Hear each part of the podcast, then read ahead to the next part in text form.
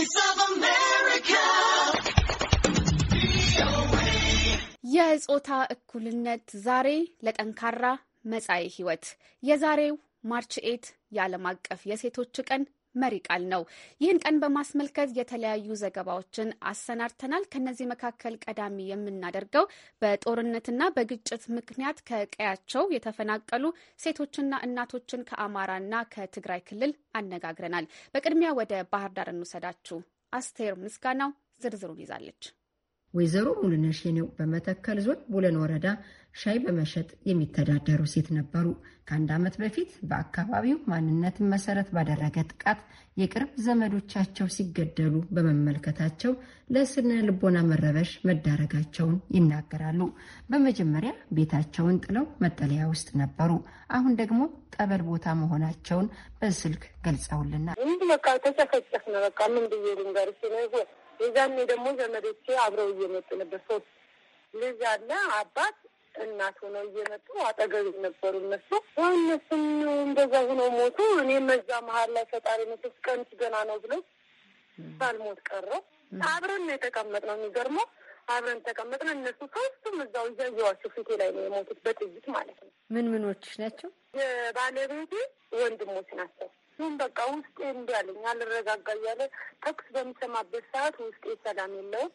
የሆነ በቃ ጠብም በማዳመጥበት ሰዓት እየተጨናነቀ ውስጤ እንዲህ ስላለ ጸበልም ያው እስካሁን እንደነገራችን ላይ ጸበል ነው የቆየሁት። ደህና ነኝ ሙሉ በሙሉ ደህና ነኝ ብልም ደግሞ አንዳንድ የሚረብሽኝ ነገር አለ። ድንጋጤውም አላለፈም። ያው ዘመዶችም አብረው ልክ ብለው ነው የሞቱብኝ እያየዋቸው እንደዛ እንደዛ ነገር ስለሆነ ዝም ብዬ በቃ ውስጤም ሰላም ስላልሆነ እኔ ከሰው ለጦርነት መሃል ወጥቼ ሰው አያምንም። እውነት እዛ ውስጥ ነበርሽ ወይ ይለኛል። ግን እግዚአብሔር ይመስገን ኖር ያለው አለውኝ። አንድ ዓመት አስቆጠርኩኝ ከሞቱት በላይ።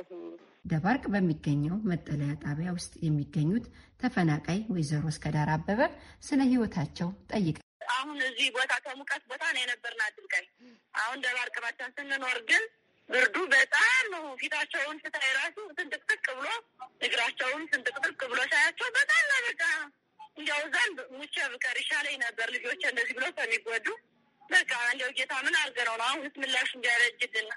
እስካሁንስ መቼም ቆይተናል። እንግዲህ በኋላ ግን ምላሽ እንዲያረጅልን ምን አለበት ጌታ ብለን በቃ አንዳንዴም ለጌታ አንዳንዴም ለእኛ በጣም ነው በቃ የእንትን ያለ ህይወት የሚሰማን። እንደዚህ እንዲያው ዝም ብለን እንደዚህ ከአንድ ላይ ስንሆን ይሻላል እንጂ እንደዚህ በየቤታችን ቁጭ ብለን እንትን ስንልማ በጣም ነው በጣም የሚሰማኝ። ሁሉ ቀን ራሱ በቃ ተበሳጭ ተበሳጭ ይለኛል። ስለ ቤቴም ታስብ ስለ ልጆቼም እንደዚህ ሲከፉብኝ ከትምህርታቸውም ሲጠናቀሉ በጣም በቃ በጣም ነው የሚሰማኝ። እዛ በሀገራችን እያለን የሴቶች ቀን በጣም ነው የምናከብር የነበረ።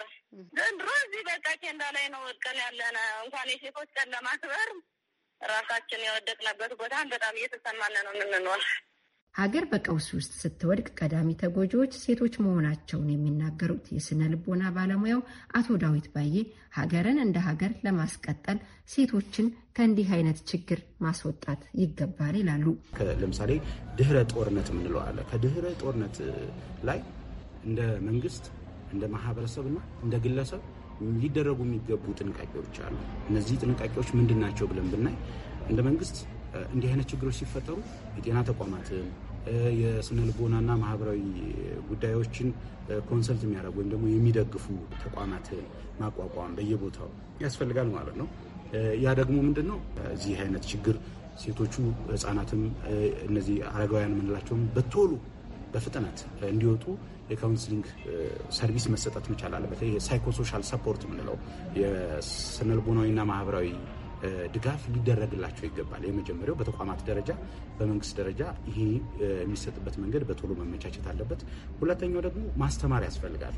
በዚህ አይነት ችግር የሚፈጠሩ ክፍተቶችን ማህበረሰቡም ሆነ ግለሰቦች እንዴት ሊቋቋሙት እንደሚገባ በተለያዩ ሚዲያዎች ላይ ማስተማር እንዲቻል መንግስት በተቻለ አቅም ሚዲያዎችን እየጠራ ፋሲሊቴት ማድረግ አለበት። ማፋጠን፣ ጉዳዮቹ ህዝብ ጆሮ ላይ እንዲደርሱ፣ ተጎጆች ጋር እንዲደርሱና ራሳቸውን በዛ ስነልቦና እንዲገነቡ ማድረግ ያስፈልጋል ማለት ነው።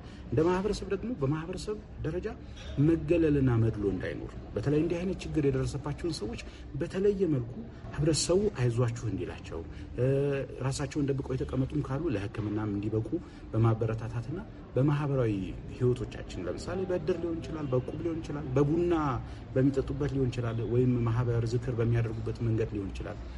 ሰዎችን ያገኙ ማገዝ፣ አይዞህ ብሎ ማበረታታትና ይህንን ችግር የበለጠ እንዲቋቋሙት በየማህበረሰቡ እያንዳንዱ ሰው የማህበረሰቡ አካል ሳያገላቸው አቅርቦ ችግሩን መፍታት ያስፈልጋል። የሃይማኖት ተቋማትም የራሳቸውን ድርሻ መውሰድ አለባቸው። በባህር ዳር ከተማ ይገኝ በነበረ ዘንዘልማ መጠለያ ጣቢያ ውስጥ ከዚህ ቀደም ያገኟቸው በዛ ያሉ ሴቶች በጦርነትና ግጭት ከቀያቸው የተፈናቀሉ ነበሩ።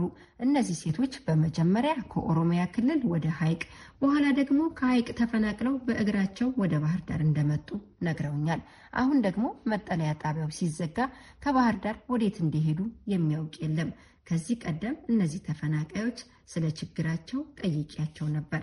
ቤታችንን ገንዘባችንን ተወርሰን የመጣ ነው፣ ነጣችንን የመጣ ነው። ተመተን ደግሞ ሐይቅ ላይ አረፍ። አሁን ተዛም ደግሞ የባሰ ነገር ሆነብን። ነጣችንን የመጣ ነው። ምንም አሁን የምሰውዬ እዛው ተነጥሎ ነው የቀረው። ምን እንዲሆነ አላውቅም። ባለቤቱ ነው የምትኖርም አላውቅም። አሁን ልጆችን ይዤ መጣሁኝ። ስንት ልጅ አለው? አራት ልጅ አለኝ። እኔ አምስተኛ ነኝ።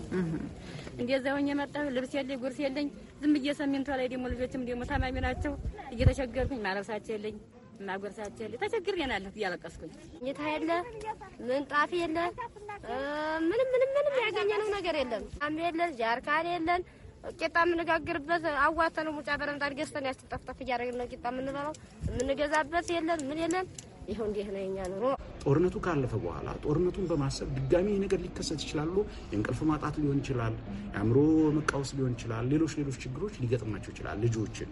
ስለዚህ እናት ደግሞ በሌላ አንግል ሌላ ምን ችግር ሊገጥማቸው ይችላል። ሴቶች ደግሞ ልጆቼ እንዲሆኑ ባለቤቴ እንዲሆነ በሚል ከህፃናቱ በተለየ መንገድ ደግሞ እሷ ደግሞ ከፍ ያለ ስብዕና ስላላት ወይም ደግሞ ከፍ ብላ ስለቆየች ከህፃናቱ በተለየ መንገድ ተጎጂ ትሆናለች። ለምሳሌ ምንድን ነው ተጎጂ የሚያደርጋት ብለን ብናይ፣ አንደኛ ባለቤቷ ሲገደልባት ያየች ሴት የመጀመሪያው ጤና የአእምሮ ጤና መቃወስ ነው የሚገጥማት። ይህንን መከራ ከምሸከም ራሴን ባጠፋ የሚል ስሜት ይመጣል ማለት ነው። በጦርነት ምክንያት እነዚህ አይነት ችግሮች ሲፈጠሩ አንደኛ ልጆች የሚወዱትን ሊያጡ ይችላሉ፣ ወይም ደግሞ የሚወዷቸውን ሰዎች እያዩቸው ሊገደሉ ይችላሉ።